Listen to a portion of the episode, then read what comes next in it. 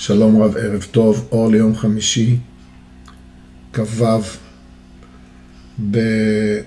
בסיוון, תשפ"ג. מיכאל דושינסקי קורא מספרו של דודי היקר, הרב ירחמיאל יעקב דושינסקי הגאון, אב בית הדין ומחבר הספרים בעקבי פרשיות ובעקבי חגים ומועדים עם דברי תורה נפלאים שעומדים לעד, והוא אחיו של אבי זיכרונו צדיק לברכה, רב אליהו מנחם דושינסקי, שעכשיו כ"ו זה יום חמישי, כ"ז יום שישי, כ"ח שבת קודש, כ"ט מוצאי שבת יום ראשון.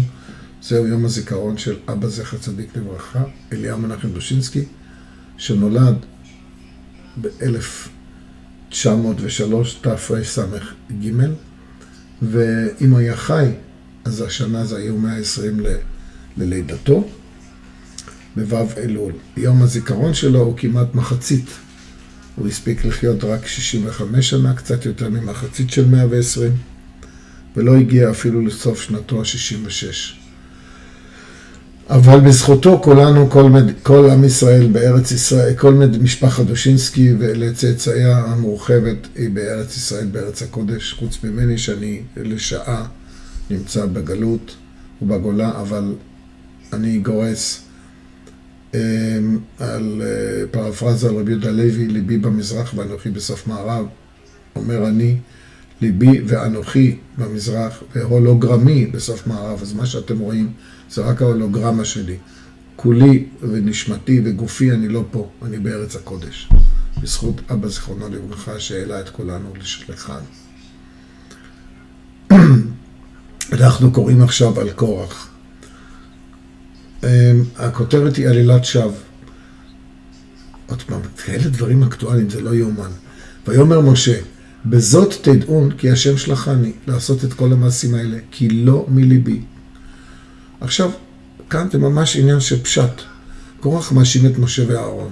ומדוע תתנשאו על קהל השם? הוא מטיח בפניו של משה אשמת התנשאות. התנשאות של עצמו ושל אחיו ומשפחתו, כאילו מבקש משה כבוד לעצמו וחומד גדולה ושלטון. במקום שלכאורה אין צורך רוחני בכך, כי כל העדה כולם קדושים ובתוכם השם. משה רבנו מזכיר לעם בתשובתו, כי האשמתו של קורח חסרת כל יסוד.